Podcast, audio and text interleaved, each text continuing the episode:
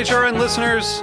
As we celebrate our 15th year, we are deepening our commitment to giving voice to the next generation of food systems storytellers, and we need your help. Our internship and fellowship programs help activate new possibilities for underrepresented and underestimated young people through experiential journalism, audio engineering, and production training. Through these unique programs, HRN helps food equity stewards build essential workforce readiness skills that expand their potential and foster economic mobility. Please consider supporting these critical programs. And with a minimum donation, you can be entered to win a dinner for two at an amazing restaurant in one of eight cities and tickets to a concert at a great venue in one of those cities. We have incredible partners across the country who have donated, as they also share our passion for helping to educate the next generation of food systems storytellers. Check out heritageradionetwork.org slash 15 to donate and enter to win today. That's heritageradionetwork.org slash 15 to donate and enter to win today. And make sure you donate before March 31st. Thank you. Thank you for listening to Heritage Radio Network. We're kicking off our end of year fundraising drive with a special discount offer from our partner, Heritage Foods USA, an online farm to table butcher shop specializing in heritage breed antibiotic free meats. Donate to Heritage Radio Network before Sunday, December 4th at heritageradionetwork.org/donate, and we'll send you an exclusive discount code for 10% off all Heritage Foods products. Help ensure another year of great food radio, get 10% off delicious and sustainably produced meat, and support small family farms all in one shot. How's that for a holiday miracle? Head to heritageradionetwork.org/donate by Sunday, December 4th to make your contribution. Hi, this is Greg Bresnitz, one half the host of Snacky Tunes. We have had the honor of being nominated by Taste Awards for Best Radio Show and Best Podcast. Please head to bit.do backslash stvote in order to vote for Snacky Tunes and other food favorites. Once again, that's bit.do backslash stvote. And a big congratulations to Heritage Radio Network for being nominated into the Hall of Fame. Thanks so much. We really appreciate it. Today's program was brought to you by Roth, Wisconsin, makers of the world's best cheese and pioneers in the U.S. artisan cheese movement. For more information, visit rothcheese.com. I'm Chris Cuzme. And I'm Mary Izett. From Fuhmentaboudit. You're listening to Heritage Radio Network, broadcasting live from Bushwick, Brooklyn. If you like this program, visit heritageradionetwork.org for thousands more. We talk about food. Talk about music with musical dudes. Finger on the pulse, snacky tunes.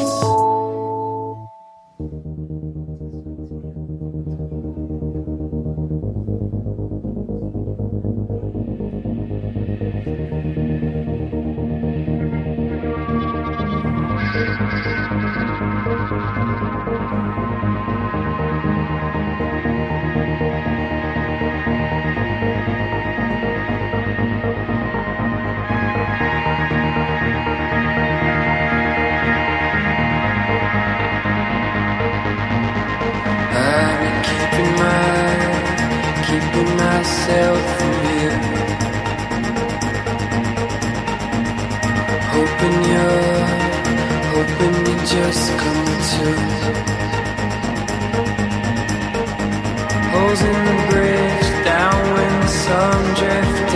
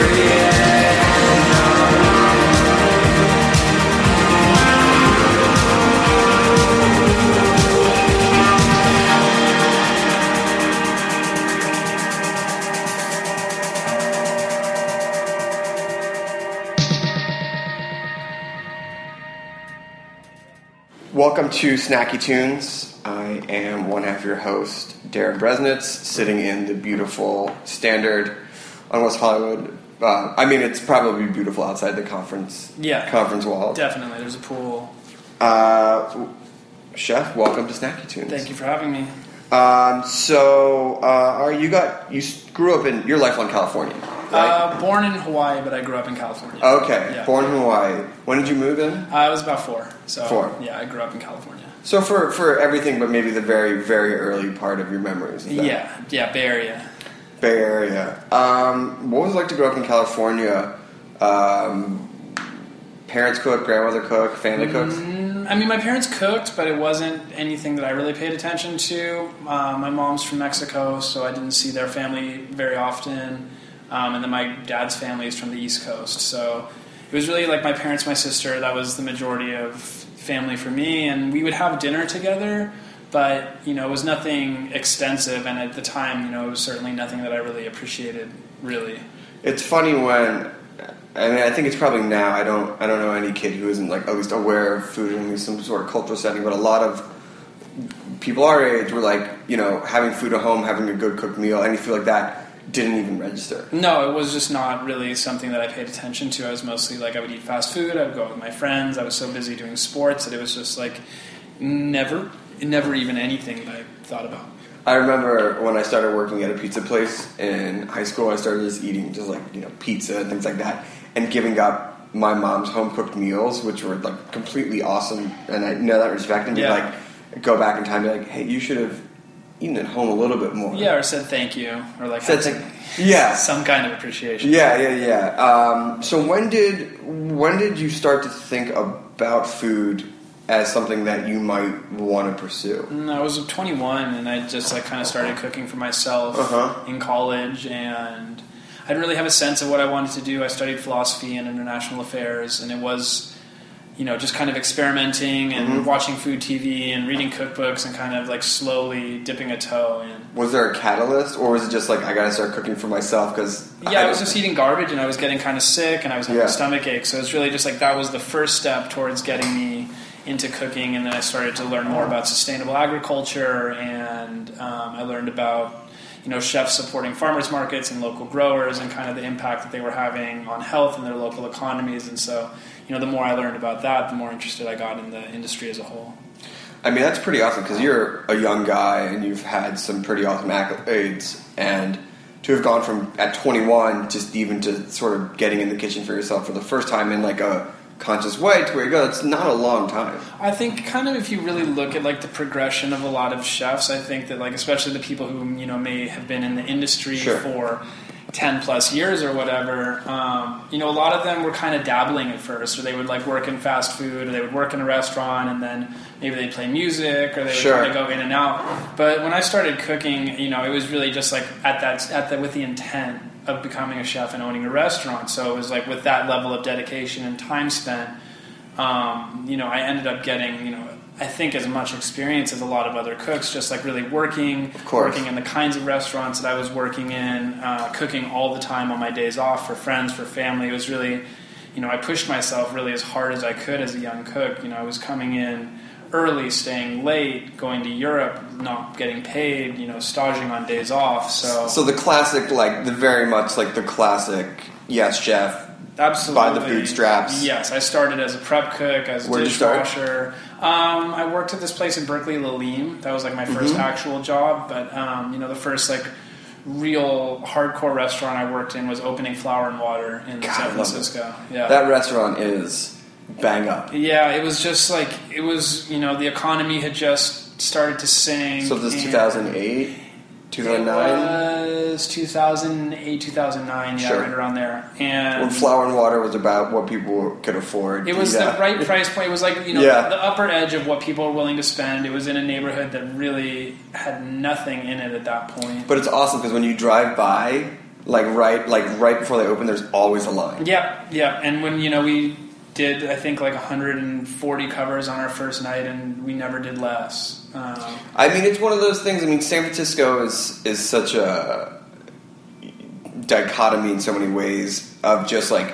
high end restaurants, but also this like sort of like grassroots, by the bootstraps, like populist type of uh, economy and people. And like finding the restaurants that can find that balance, Yeah. is completely awesome. I think Flour and Water is one of those places. Yeah, I think it mirrors Paris a lot in that like Mhm. you can have an ambitious neighborhood restaurant that can grab you know one Michelin or something like that, and it can kind of you know on in its own way become a destination, and that's definitely what Flour and Water was able to capture. You know, the food was great, but it was just as much about the vibe and the service and the music and the decor and the plateware, and it was just like a very unified experience to go and eat there.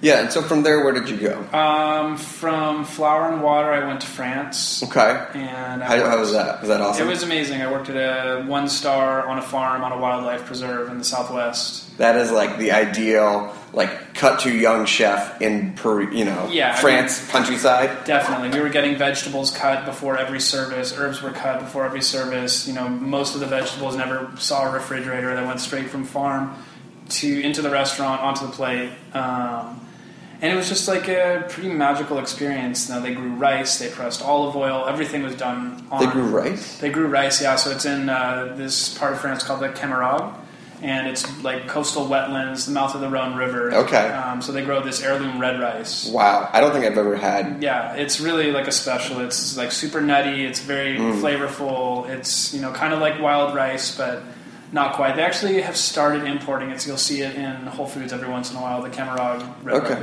Yeah. keep keep keep my eye on that. Definitely. Um, so then, this is getting to be like what 2010, 2011, and when does the bug? I guess not just the bug, but when do you feel like I'm going to open something, or like, and when does the idea of a restaurant that you want to open start to start coalescing? Uh, that kind of started actually like even from day one, really just kind of thinking Mm. about what I would do, what kind of food it would be, and you know I was writing recipes and dishes down in notebooks since you know my first day of work. Mhm. So it was you know there was really like a, a lot of intent behind you know where I was going to work, how I was going to work, what I wanted to do. Sure. Um, Which is pretty awesome to be like, I'm going to write my first book. Yeah. And but I'm going to start as, from the moment I start putting a pen to paper. Totally. Uh, I'm just keeping the best ideas. Yeah, and it was just you know like throw as much at the wall as you can, see what sticks, try to develop a style, Mhm. try to think about what a style would look like, and you know work for really great talented people, push yourself, you know learn, you know learn techniques, learn you know what it takes to actually do it, and then kind of go from there. So when you start to think about the restaurant that would become Alma, like what, like people forget now. It's easy to sit here four years, almost five years later, of like what downtown LA really was. Yeah, so Alma, the original, was opened on Broadway before anything was there. So we were between a hostess club and a pot dispensary. Um, you know, there was one apartment building that Mhm. was nearby on the block, but beyond that, it was like basically that part of downtown was more or less you know deserted at night. Mhm. So we were the only like really legitimate business on that side of downtown for the first like year plus. And I remember being in New York, hearing about a restaurant of any ilk opening in downtown LA, and being like, I don't understand. Yeah, I mean, it was a shock to everybody that we told about it, but the space was great and it was all that we could afford, to be honest. I mean, was it? I mean, for those who were not familiar with it, what was the approach to the cuisine? I mean, it's the same approach that we take now, but it's in California, coastal California, as much as we can get either wild or from the farmers markets. Everything is uh, sustainable. All our meat was pasture raised. All the fish was you know line caught sustainable. But it was really just kind of light and you know focused on what was growing when and where and what kind of ingredients were indigenous to Southern California that would give it that kind of uh, rooted to, to where we are. And did you find yourself pulling from every part of your what was about five years, six years of Yeah. culinary cooking? Yeah, I mean, it was just like the first, you know, when you're starting out as a chef, a lot of the food that you're going to cook is pretty derivative. So it'll be variations on stuff you've done Sure. before, or it'll be based on something you read in a cookbook, or it might be based on something a friend tells you about or you see on social media. And so, you know, it would be variations on things, and every once in a while we would get something kind of um, like organic and that was like felt like something different. I mean, and to say that you guys eventually landed on the right mix of something different, I mean, out of the gate, it was celebrated by not just locals, but nationally, internationally, as one of the best in America. It was definitely a mixed reception. I think that like it was there. We had supporters, and we definitely like received you know very high profile press. But you know, I think that locally we were always a bit of an outcast, um, and we were always you know kind of the the outsider, for lack of a better word, in the restaurant industry in LA. And I think that. Um, was a location? I honestly like I've thought about it forever, and there's nothing that I can really put a finger on. I think it was, you know, we kind of came out of nowhere. We weren't Sure. from here. I didn't work in LA restaurants. Um, you know, we didn't really ask for permission for what we were doing. So I think that you know people were a little bit wary of the label. You know, we, we started to get labeled as like you know a standard bearer for Los Angeles, and I think that there were a lot of very hardworking people who put in a lot of time here. Um, and I think that you know that kind of rubbed some people the wrong way. Sure. Um, well, listen, we're going to take a quick musical break, come back, talk about the Alma 1.1 and then Alma 2.0 and all the awesome things you're doing here at the Standard and the current LA dining scene and everything that's going on. That's pretty awesome. Sounds good. All right, we will have a quick musical break. Live music recorded previously on Snacky Tunes here on heritageradionetwork.org.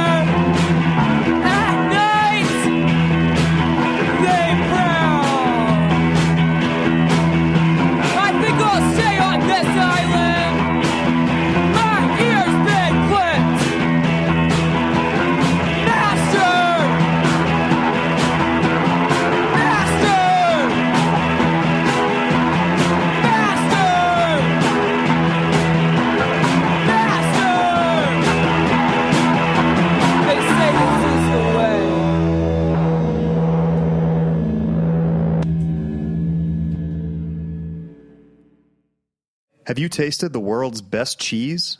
Grand Cru Surchoix is the 2016 World Cheese Champion. Our partners at Roth, Wisconsin make this gorgeous alpine style cheese in the rolling hills of Green County, Wisconsin.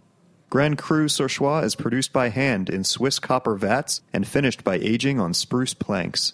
The quality milk and careful craftsmanship bring out the award winning light floral notes, nutty undertones, a hint of fruitiness, and a mellow finish.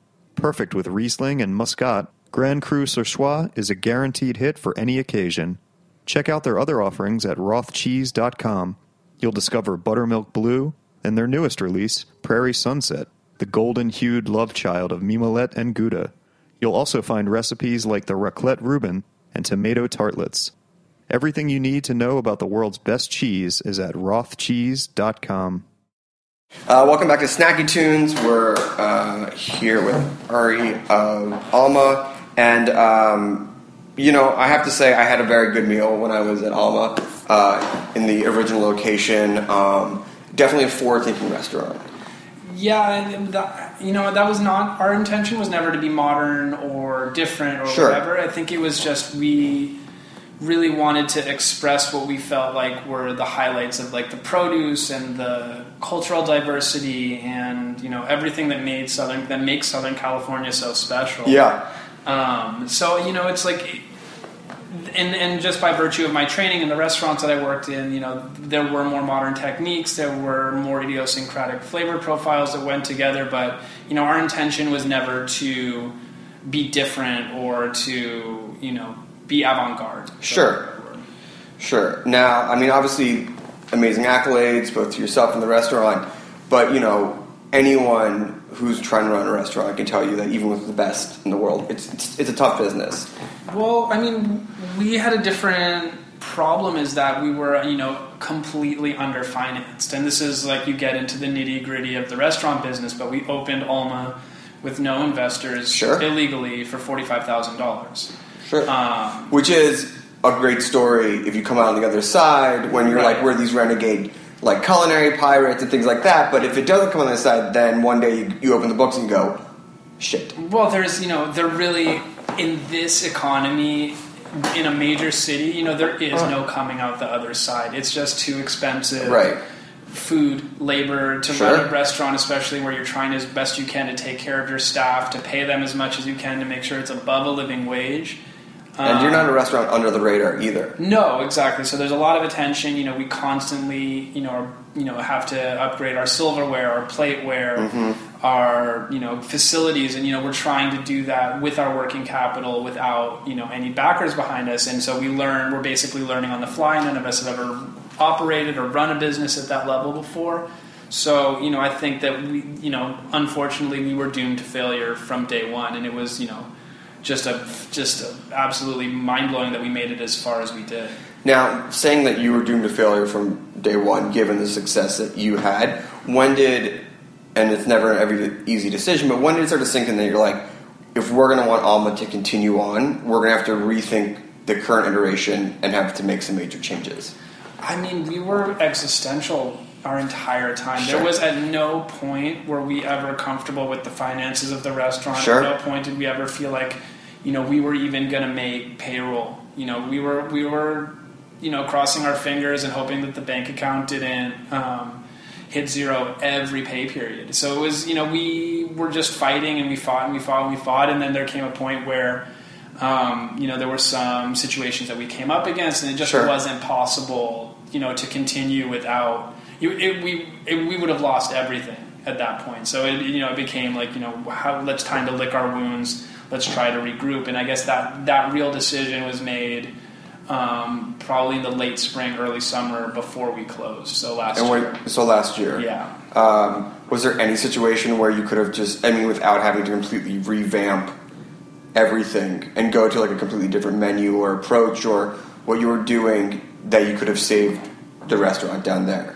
Or did, did you get to a point where like it's not it's not worth saving for what we would have to do? It's not that it wasn't worth saving. It was just that it wasn't. It wasn't a sustainable business operation. It was Sure. too small. It was, you know, our building, as like homey and charming as it was, it had enough electricity to support, you know, the family of four. To be honest, like we couldn't plug in more than three or four appliances at the same time without shorting it. Like the lights would go out during service. Yeah. we didn't have refrigeration. You know, the kind of you know our landlord wasn't as cooperative in terms of supporting building upgrades and stuff like that. Mm-hmm. So you know, outside of asking you know somebody for a million dollars to do what we needed to do, we felt like you know it's it was time to kind of try to figure out what's next and and let this go to sleep. Yeah, I mean the you know one of the beauties of America is this promise of like a second act. Yeah. You know, and it takes I think it takes some foresight when you go like, okay, my first it's let's drop that curtain, take an intermission. Um, what did you learn during that, that break? Or when did you start to think that and when did you know that like yes, this is done here, but we're not done? Um, I mean, we like Ashley, my business partner, and I. We just loved the community around us. We loved our staff. We loved the people that were coming in to eat. We loved the farmers that we were working with, and so it was more just like we didn't want to stop. Um, We didn't know what it was going to look like. We had no idea, you know, if we were going to be able to come back. But we, you know, we wanted to try to figure out what a sustainable future was, you know, going to look like. And we had made so many, you know, mistakes running a business and learning about how to run a business on the fly that, you know, we felt like at least we had more of an understanding of the realities of the business side of things versus just like how to run a service and how to, you know, execute. Yeah. I mean, so when you start looking at past and the mistakes and things like that, and then you start looking forward as well, it's a in some ways it's like a freeing time. Yeah, I mean, I, you know, I thought that I was going to be sad about it, but it was it was a relief that you know the fight was over. Um, Sometimes you realize like there's more pain with the fight than with the actual problem.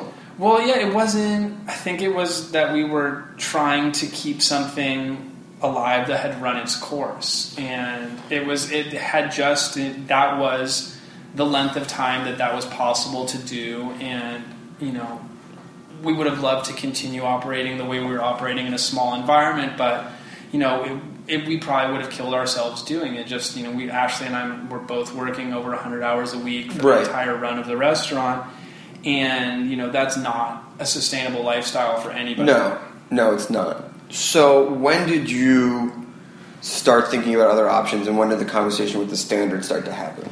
Um, the first conversation with the standard happened actually a couple weeks before we closed in October, um, and you know we had had a conversation with them actually a few years prior about the downtown location, but you know nothing really came of it. We weren't ready to take on a second project, and I think that you know they were probably understandably a little bit wary about handing over a hotel operation to to 26 27 year olds at that time. Of course, and to be honest, for those who are unfamiliar with what it means to run a restaurant where you're doing dinner service versus running a complete F and B program for a hotel, it's two different approaches. Right. It's you know it's running one service versus you know where we're at now, where our operations never close. It's 24/7, 365. You know we always have to be staffed, prepped, and ready to cook food at you know at 3:30 in the morning, at 5:30 in the morning, at all times. And it's funny because in many ways it forces you to give up control because you can literally not be here Yes. for 24 hours. Which is again freeing in some ways because you're like, okay, I need to create a menu that my name's on it, my re- the restaurant name's on it, but I'm literally going to be asleep when it's being made. Yeah. And I, you know, we had started that process towards the end of Alma too, Sure. just with you know, I would miss services, you know, just because of you know some of the press we received. I, ha- I you know, I was doing a lot of travel to support the restaurant, so you know, there would be entire weeks of service that I would miss, and it really just goes back to the culture that you create around the restaurant and giving people, you know, the ability to buy in and contribute and have creative say in what's going on, so that you know it's not dependent on you sitting there making every single decision. Yeah, so in a you know, so with you guys coming over here and deciding to do it at the standard, you took the name with you as well. What was the decision behind that? And then what did you bring with you? And then what did you leave behind? Well, I mean, the name the name shifted subtly because it became Alma at the Standard because we became attached to something else. So there, Sure. you know, were some legal reasons why it can't be called Alma Restaurant anymore. There's, you know, just kind of, and we felt like you know we wanted you know, a fresh start with you know the company and the way mm-hmm. we were perceived. Um, and I guess you know what we left behind was a lot of the preciousness, um, for better and for worse. You know, there was aspects of it that were really beautiful, like we had these you know ceramics that were custom made for us that like kind of were it fit the food very well, how the dishes ate, you know, how they looked. Um, and we kind of moved into an area where we were looking to evolve and grow and kind of, you know, not be quite as cute. I mean, there are some things that you brought with you, though, and that's that dedication to sustainability, Yeah. to sourcing, and things like that, which is, you know, uh, always nice to have at a hotel, Yeah. but not always necessary because of the volume and things like that. So, what's your approach been to obviously bring in as much as you can that's sustainable and local and fresh, but running what is a, a you know 24 hour operation when some people might only just want you know a, a affordable cheeseburger and fries. Right. I mean, we source, if it's on the plate, it's local. Um, it's from a farmer's market, it's from a local farmer. We simply don't, you know, we're, we're allergic to using big produce companies. We work with, you know, in terms of food, we work with tons of small farmers still. Our fish is coming from a company where we can, you know, I can ask them what boat it was caught on. Like we can trace the good. fish. Even for something like the fish and chips, like we know where the food is coming from. For the, you know, the ground beef for the burger, you know, we work with our meat purveyor to source it from, you know, free range grass fed. Um, so it's really important that we just design a menu that allows us to continue to source the way that we source because, you know, one of the great things about being in a hotel is having the buying power of a hotel. So Sure. instead of, you know, working with one or two big companies, you know, we choose to take that money and distribute it through the local economy. I mean, that's essentially what it is. I mean, you own your a very own local economy here with people. You have guests coming in, people coming in, and then seeing the restaurant.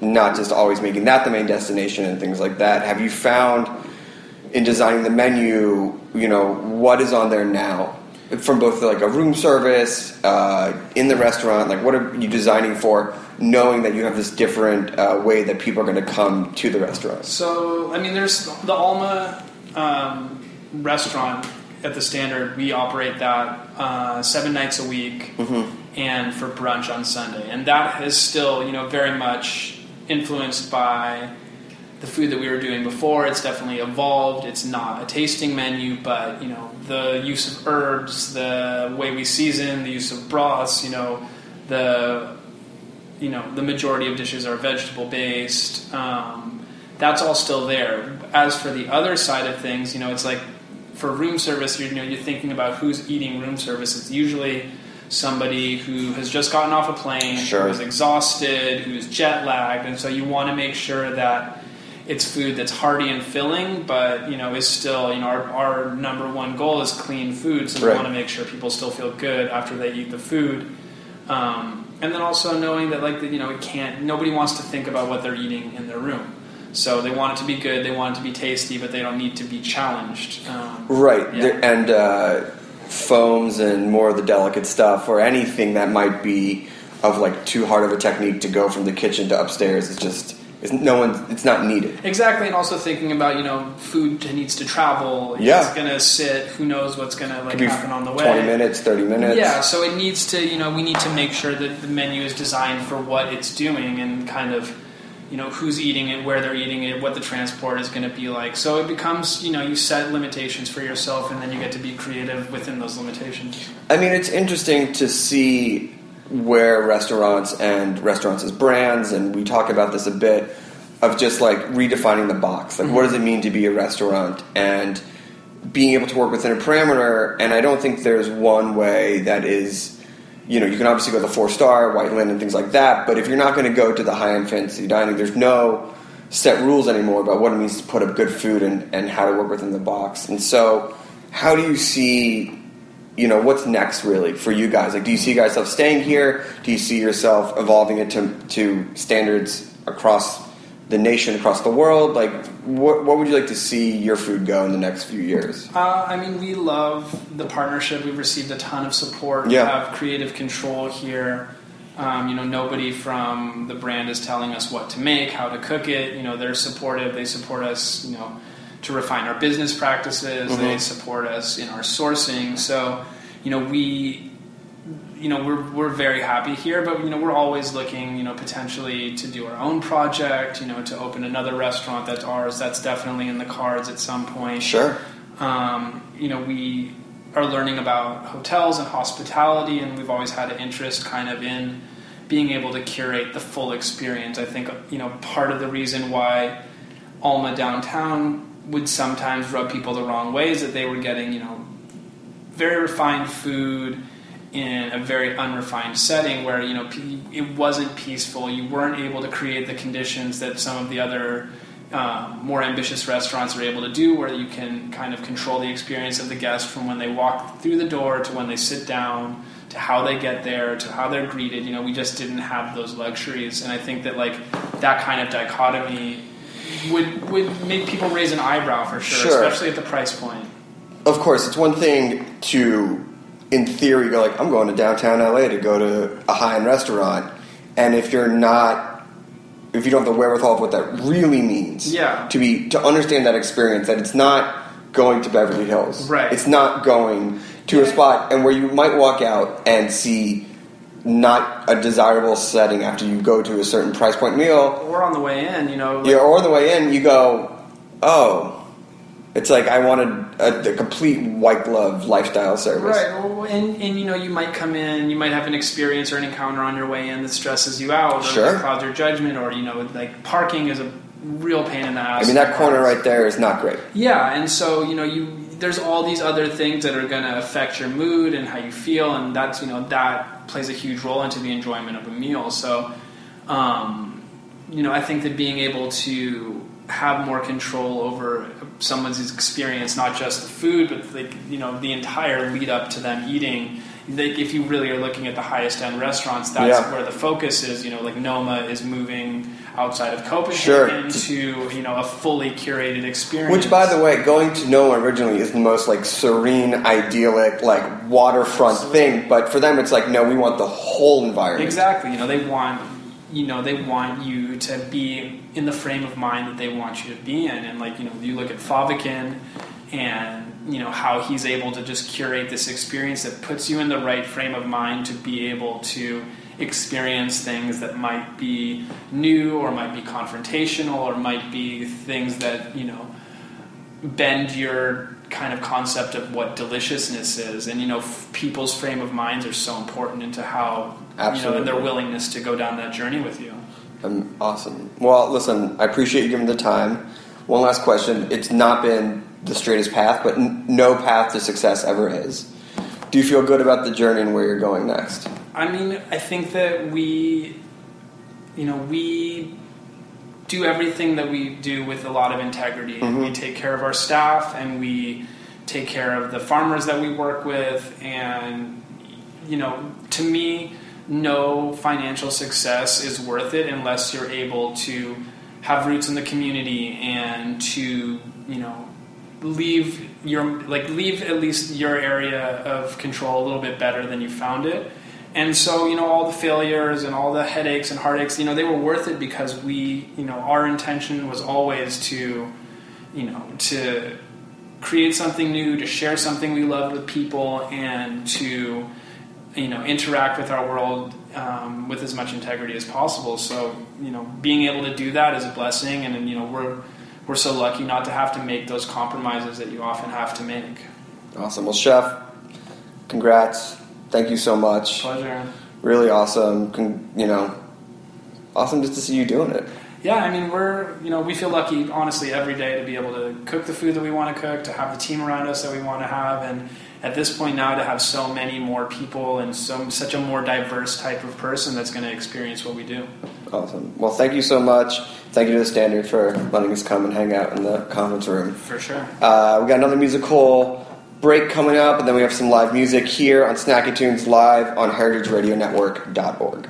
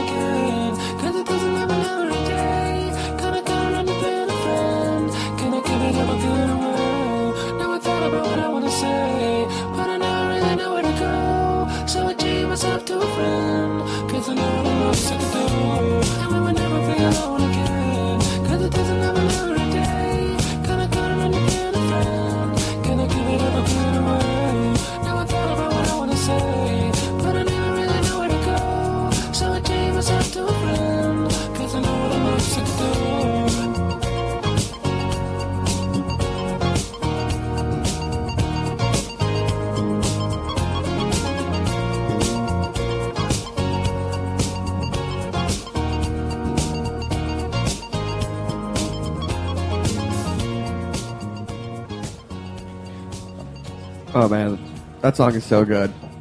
Smoothed out summer songs. We uh thank you once again to Ben who made us the uh, Shakespeare sister shots. That was no joke.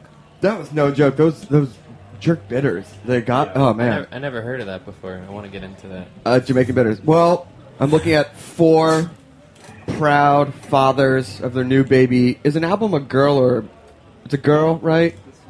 Yeah. Right. Sure. Sure. I think this Yeah. one, yeah. So six days old. Have you guys slept? How's she doing? She all right? She crying a lot? Keeps us up at night. Yeah. Um, Just give her a little whiskey every night, and then she goes right out. Yeah. Um, so Limits of Desire is out. Super excited. How do you guys feel about it? I feel great. Yeah. Yeah. Yeah, we spent a lot of time on it, but it was worth it, and I don't know. We're really proud of it.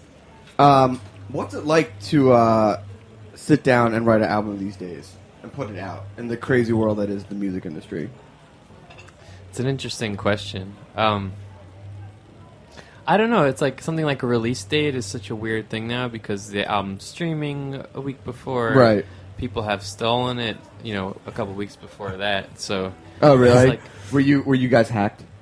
Yeah, I mean, I think it only it got leaked like maybe two weeks before, which is pretty damn good. Yeah, it wasn't wasn't too bad. Yeah, no, that's about as be- the best you can hope for. So, um, How does it feel to see a leak of your album? cool. Yeah. because people care enough that they're gonna They're looking steal for it, yeah. Yeah. it's fine. You know, I I think everybody steals music. It's it's just the reality of things. You pay for what you can afford. So Yeah. everybody that hears our band is you know we're lucky for them to check it out. So give us a quick history of the band. How'd you guys all meet? Ryan and I are from Long Island. Strong Island. Yeah, and Hey- we're hey- friends from back then. Nice run in the uh, cup this year. First round, not bad. Oh, the Islanders. Yeah. Yeah. The s- soon to be Brooklyn Islanders. No, Did that get nixed? it's not Brooklyn. They're staying. Lo- The, yeah. They're the- staying Long Island. Yeah, It's okay. it's okay. New York Islanders. Anyway, so you guys met in Long Island. Yeah, and then Jeff and Juan are friends from college, and then we kind of buddied up and started the band. Supergroup. Yeah, And what year was that? 2009. Okay, so it's been it's been a minute. Yeah. it's been a Yeah. minute. Four years. You guys still all friends? Yeah, tour tour will make every makes everybody crazy, but then we chill out for a week and become friends again. That's because tour isn't natural. Like tour is, is No. the most unnatural. We're gonna put you in a van. We're gonna give you no sleep, and it's like Lots of stress. Lots of stress. Yeah, everybody has had their meltdowns, so just You try, know to, what? try to manage them. I wouldn't trust a, a guy or a girl in a band on a tour who didn't have a meltdown. Because then you're like, oh, this person's fucking crazy, and they're hiding Actually, it. this guy Ryan, I can't. Th- maybe Ryan hasn't had a meltdown. Really? He's a real even keel. I guess not. He's I a guess good I'm one to totally around nuts. because when you're acting like a nut, you just look at Ryan. He's very sensible and calm, and then you feel bad about yourself. What's uh what's the food sitch on the uh on the road? We don't play around. We eat real well. Really? We don't eat crap. We're we're super into Yelp and like we'll when we're on like a long drive, we we plot out all the cities that are on the route and we'll call an order in in advance and pick it up on the way. Oh, you're no joke. Yeah. Yeah, we're not eating We try not to do crap. this, you know, gas station shit. The bur- crap. the Yeah. 99 cent Yeah, burrito. exactly. I mean, because really, when you're on a 10 hour drive, the only thing to look forward to is something good to eat. So, What's uh what's some of your favorite places? like cities or restaurants, Hit me with both. um, we've had really good luck in Phoenix. Have you gone to America's Best Tacos near the airport? No, but I want to. Uh, well, uh, we'll trade info. They do this carne asada, and they just put it in eight different types of like Whoa. wraps. That sounds really good. We Yeah. have to do that. We went to this place called Fez, which is like a sandwich joint, and Triple H from WWF was there. Oh yeah, Fez in Phoenix. Yeah, that- yeah. Some other band was on the show talking about Fez. That's crazy. yeah. you know, I you know I think it's uh, I think there are just communication between bands. I mean, look, you're all looking for good food at a certain price Yeah. point in certain towns. Yeah. you're gonna come across the same thing. It's true. That yeah, that place has been a go-to. Um, what was the name of that diner we ate at in Denver? Ah, something with an S. I wish I knew the Oh, name. That food was yeah. delicious. Really good fried chicken. Um, You guys, anyway. All right, so let's do. Yeah. We'll, we'll, we'll- I'll look it up. I'll see if I can find it. You said Yeah. S Diner, Colorado. We'll, we'll find it. Yeah. Is it in Denver? All right, we'll see if we can find a thing. So, uh, you, g- you guys gonna rip a song for us? Yeah, let's do it. What song are you playing first? The song is called "No Stranger." All right, here we go. Small Black, new dads of the new album, The Little Baby Girl, No Strangers here on Snacky Tunes.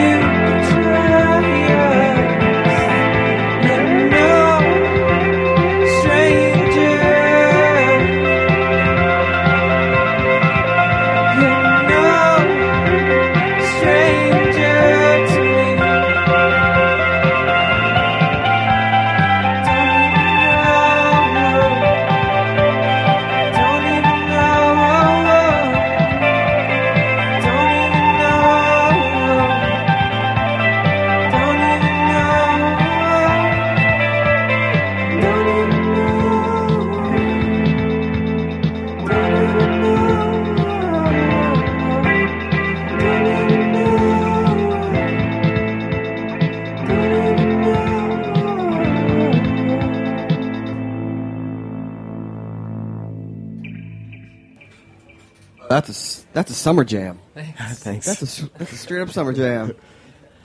So what's the writing process for you guys? Is uh you know I heard you when you guys were warming up before the show started there was definitely a little bit of jam going on. You guys jam it out and then you uh, figure out songs from there. We do some jamming. Yeah. It's really different song to song. Um, yeah, some are from jams, some are from a song somebody brings to the band, and then we kind of rework around all the different elements. Um, I think for this record, songs didn't really become contenders for the record until they had a hook that we thought was good and that we la- we latched onto. So I think that was the the main criteria as far as how we followed through and finished things. when I think one of the things that I like now, or when you can definitely tell that a band wrote an album and not just a single, and you guys put out an actual album. So what's it like when you're structuring, not just going for one song, but a whole start to finish and placement and things like that? I just was reading about um, the Breeders' 20, 20th anniversary of the last splash, and they're like talking about song placement and structure and the way it goes, and I feel that that's a lost art.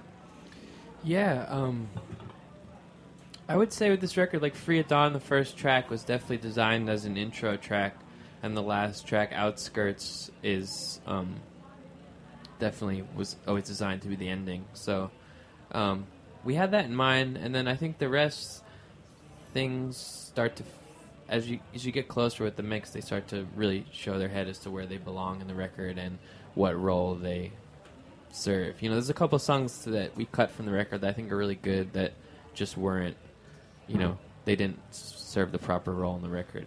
And do those become seven inches, or what do you do with those? Um, I guess ki- I we're mean, kind of we just put the record out, so we're still figuring out what to do. But yeah, seven inches are great. EPs, you know, it's it's kind of what You know, you got to respect Record Store Day for I think breathing life back into the seven inch and making it Yeah. like a new commodity. I feel for a few years uh, that was not a thing, and you know, the digital download or like the free song, but there's something nice about having it be tangible, even if it's 200 copies, and you, re- you release it No. I, I love seven inches. I think that's probably the music form I buy the most, just because it's five or six bucks. It's a nice way to support the band. You get the cool art. I, I mean, I like the general size of a seven inch. It looks great, and I don't know. It's usually got some track that's not as easy to find on the net. Yeah? on the B side. do you find that people aren't ripping seven inches as much as they are albums? I mean, they do. I mean, everything eventually ends up on YouTube, but um, I think it's sometimes harder to find like that nice MP3 or something that you want to listen to.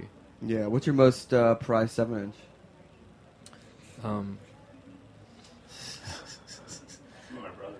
Yeah, Juan's Yeah. brother is like a like a deep '80s DJ. So musical youth. Yeah. Yeah, I'm El DeBarge, seven inch. Pass the, pass the Dutchie.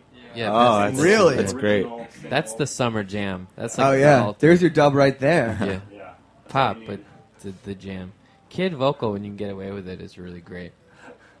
Yeah, you know, uh, there's a lot of fun. I also like playing seven inch. I mean, DJing is fun. Yeah, I no. usually just bring out the computer and do the whole Serato thing. But the seven inch thing is fun. You're really working, especially Yeah. with you know those are two three minute songs and you're you're sweating and You better have those records organized, or you're going to be playing some trash.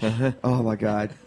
Nothing is nothing is uh, shorter than when you don't have the next song queued up, or longer than when you played the wrong song. yeah, no. You can't Ouch. get yeah, you can't get out of a seven. There's no Yeah, like there's no- drag and drop a new song. Nah. No, you gotta let, you gotta let that bomb play out. Now, you guys doing any barbecues this summer? You guys cooking or Juan, any barbecue? Juan is the is the guy. He's a deep barbecuer. Juan, what you got? Uh, He's, Well, a, he's I'm our f- foodie guy. He's the go-to. I'm from Argentina, so we have uh, asado down there. Oh, it's yeah. very, very different style than That's like here. the big flame. That's yeah, the yeah. And it's every house has uh, basically like a clay giant barbecue built into the backyard. It's they, there's a joke in Argentina that every house starts with the barbecue and then builds outward from there. well, we got the barbecue. and We're thinking about building a house around it, right? That's pretty much Argentina, and it's just incredible the the meat quality. It's lean but very flavorful down there, and the cows are very healthy. Just incredible food and produce. It's kind of like anything that you would have to go out of your way to get here organic. It's just kind of regular there. Uh. so that's kind of the best because you, you don't feel like you're doing gourmet cooking. You're just doing regular cooking, but it's like well, there was a time when regular cooking was just gourmet. cooking. exactly exactly. What's your? Is that your? I mean, what do you do in Brooklyn? Because I am assuming. I would love to. I've been trying to think about importing the grill. It's like a V shaped Yeah. grill because it catches the fat, doesn't Yeah. let the fat drip and smoke up into the meat. Uh, so I'm thinking about importing one of those and building one. We're also talking about doing a smoker in the backyard this summer, smoking some whole chickens. That's nice. Yeah, we're not we're not playing around. No, We were into it, It's. yeah.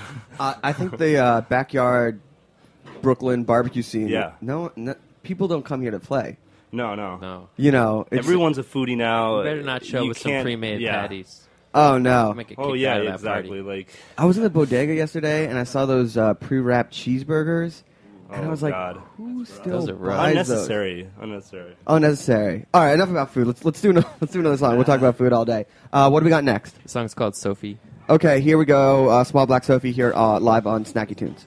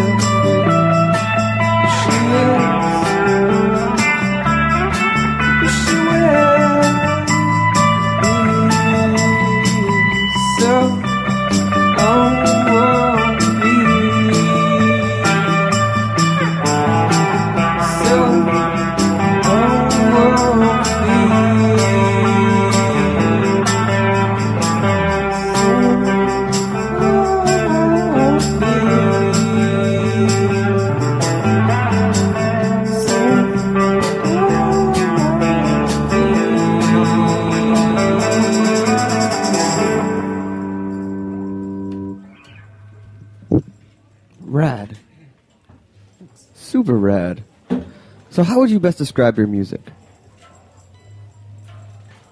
Oh man. I'm kidding. I'm not going to ask you music questions like that. Let's get back to the food. Um, so, what is your favorite uh, time of the year to eat? Are you guys barbecue men, or are you guys actually are you guys like winter soup dudes or things like that? Come Um, on in. You're the food guy. Don't stand in the corner. Yeah. Just over I just like to eat fried chicken all the time. You know, there was a good article in the Times last week about how to fry chicken and how if it's not deep fried, it's not that bad for you. If which it's not deep fried, it's not that Like- bad for you. I thought if you had the temperature hot enough, the fat didn't get in. Yeah. and it's kind of okay. it's kind of okay. Like the deep fried stuff that you get at KFC, that's that's bad for That's you. bad. But the like, sad but the cast iron two inch skillet Oh, okay. stuff is not as bad for you. And I'm just gonna. And guess what? If I read that wrong, I'm just going to believe that it's not that Yeah. bad for me. Keep That telling sounds me good that. to me. Right? Keep telling me that. Sounds good So to we us. learned today that Jamaican bitters are awesome, and fried chicken is a health food. It's a health food. It's a health food. It's absolutely a health food. I read the other day that I was looking for recipes to make a pudding, like Yeah. caramel pudding, and, and this one was like, "This is really healthy, low in fat, high in calcium and protein." I was like, "All right, Yeah. I'll just make some caramel pudding." You know, look, I Why not? I think the biggest issue is processed food. Yeah, I think if you could just eat good ingredients, like okay, this pizza that we're eating, probably not every day, but essentially it's just bread and sauce and Good cheese. good cheese. Yeah. Yeah, I, I'm reading this uh, Joseph Mitchell book, and this one section is all about the Fulton Fish Market, and uh, there's this big section that that he hangs out with this 93 year old guy who's pretty much only eaten seafood his whole life. Yeah. Yeah. and he goes into this big, and it's this is like in the 40s, and he goes off on like bread you'd get at the supermarket or whatever you got it there, and said he would never eat it, Yeah. and that it's trash. And this guy would seem like was the first person that was completely against processed foods, and I think he lived to like be hundred. Just Yeah, it's it's really a, everything now is just going back to the way things were Yeah. before all the processing. Trying to. or trying to like the whole like dry aged steak thing. It's like every steak used to be dry aged. Yeah. that was the way you did it, and now it's like the special thing. We actually dry age our own steaks at home too, which is Are you serious? Oh yeah, we mess with that. We've definitely done that. What's- a couple porterhouses? What's the longest you let a steak go? I just go like two or three days tops. Okay. and then it starts to dry out, and 'Cause then you I, know- I do the Heston Blumenthal method of just like The hot sear- sear, 15 seconds, flip, flip, flip for two minutes, done. Really? Flip every 15 seconds. It never lets either side cool down, so it builds a nice crust, gets it nice and medium. I usually just do like a two minute, two minute. You know, Carlo That's over totally at Blanca it is. does an 85 day steak. What? Get out of here. 85. It said it's like from It's, it's, like, like, jerky by the end, but it's like no, it's got like a Oh. funky blue cheese moldy. Ooh, delicious. Yeah. Just cut that right off. You can't be afraid of the funk in both No. music and steak, No. you know? No, certainly not. So what's the plans for you guys? Tour coming? Yeah, we start tour on May 29th in Boston, and then we come back and wrap up in New York at Music Hall of Williamsburg on the 30th of June. Oh, so you guys are out for a month. Yeah, and then we'll be out again. So what, you going north and around? Circle, yeah. Circle. One of my favorite burrito places is up in Boston. You guys go to Anna's Taqueria? Ooh, oh, I I have been there. It's incredible. The Yeah. burrito there. I had it like a decade ago, so I don't know if it's It's the still same. the same. But oh my god, do you know the Soul Clap guys? Yeah. Okay, I'm good friends with Charlie from growing up. Yeah. family friends, so we used to go there. Oh man, it's Up in good. Boston. That was like the first mission style, like steamed cheese type of burrito quesadilla So thing I've good. ever had. Go there. Yeah, we It's should. good. We That's really on the list. Yeah. So you guys are just doing all North America. You guys dipping into Canada? Yeah, we're doing Mon- Montreal, Toronto, Vancouver. Toronto's got great food, and Montreal too. Montreal's that's my hometown. It's my dad's from. Where's Joe Beef at? Is that in Montreal? Montreal, yeah. Dude, call him so you can get a res. I know, right? Seriously. That'd be amazing. Hey, Yo, our band loves your restaurant. Our band loves your restaurant. if you're listening right now, Joe Beef guys, we'll definitely come check it out. Just go to Schwartz's or go to Fairmount Bagels or things like that. Just get some of that dirty poutine. Yeah. Right?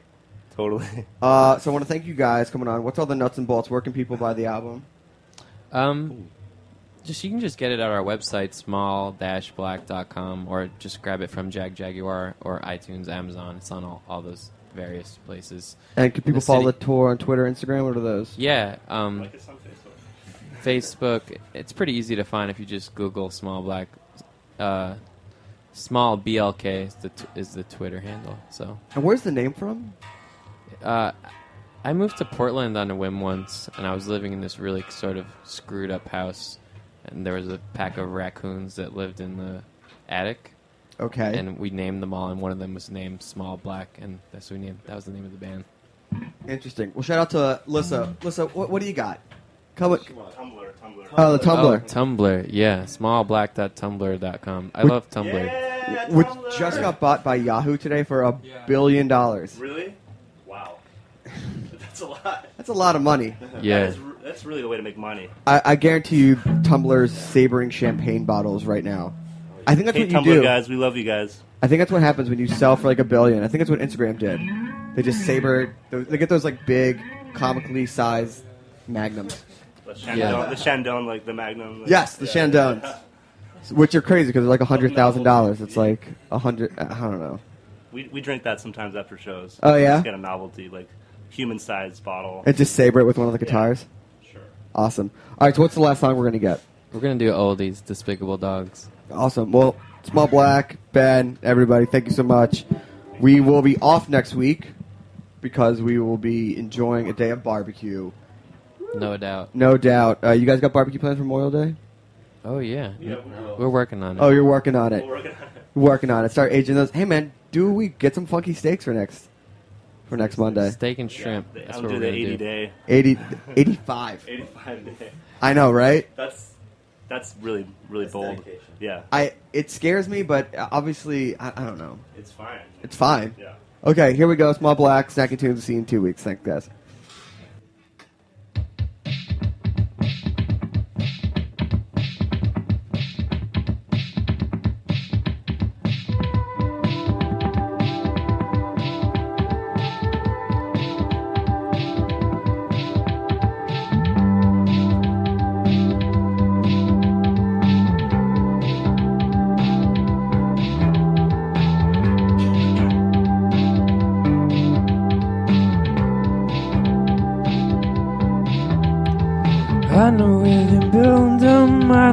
Selling love. Wilder than the worst one, wilder than the one I know.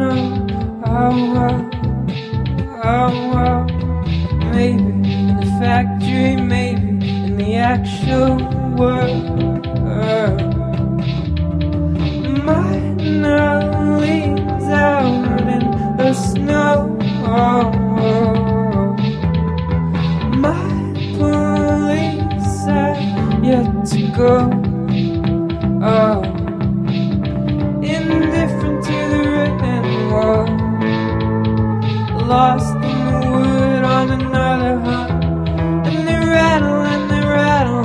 Oh, do it without me, do it when I'm gone. Right as I hunt you, right as you run, you dog.